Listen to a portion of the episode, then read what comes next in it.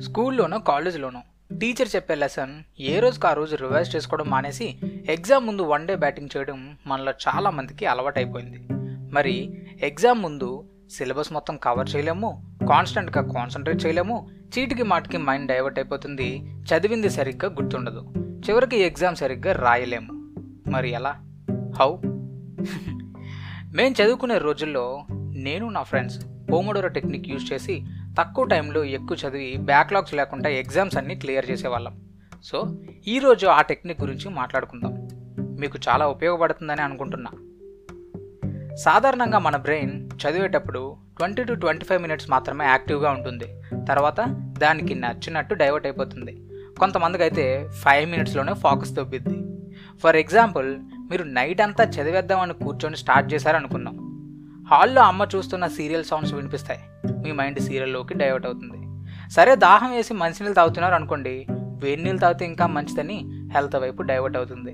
చిన్నప్పుడు sweet memories గుర్తొస్తాయి పాత ఫ్రెండ్స్ గుర్తొస్తారు క్లాస్లో చిలుపు చేసలు గుర్తొస్తాయి. ఇలా ఎటు పడితే అటు సింకులు లేకుండా డైవర్ట్ అయిపోతుంది మన మైండ్. అందుకే మీరు చేయాల్సింది ఏంటంటే ఒక twenty five minutes time set చేసుకోండి. చదవండి. తర్వాత ఒక ఫైవ్ మినిట్స్ బ్రేక్ తీసుకోండి. మళ్ళీ ఇంకో ట్వంటీ ఫైవ్ మినిట్స్ చదవండి. మళ్ళీ ఫైవ్ మినిట్స్ బ్రేక్ తీసుకోండి.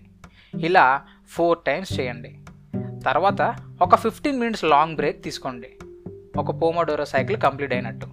సో ఇలా చేయాల్సిన పనిని ఒక టైం సెట్ చేసుకొని ఇంటర్వల్స్గా డివైడ్ చేసి ఫినిష్ చేయడమే పోమోడోరో టెక్నిక్ అంటారు. ఏ టైం మేనేజ్మెంట్ మెథడ్ మన బ్రెయిన్ షార్ట్ టైంలో నేర్చుకున్న ఇన్ఫర్మేషన్ని ఈజీగా గుర్తుపెట్టుకుంటుంది. ఒక పోమోడోరో సైకిల్ కంప్లీట్ అయిన ప్రతిసారి అప్పటి వరకు చదివింది మొత్తం ఒక్కసారిగా రివర్స్ చేసుకోండి. ముఖ్యంగా రాయండి. చదివింది రాస్తే తప్పకుండా గుర్తుంటుంది. మనలో చాలామందికి చదివింది రాయడానికే బద్ధకం. ఇంట్లో మన పెద్దవాళ్ళే చెప్తారు ఈ మాట. కాబట్టి కాస్త ఆ బద్ధకాన్ని పక్కన పెట్టి రాయండోయ్ మీ పెన్నేం అరిగిపోదు కానీ కష్టపడకుండా ఫలితాలు ఆశించేవాడు ఎప్పటికీ బాగుపడ్డు. సో అదండి ఇవాళ టాపిక్.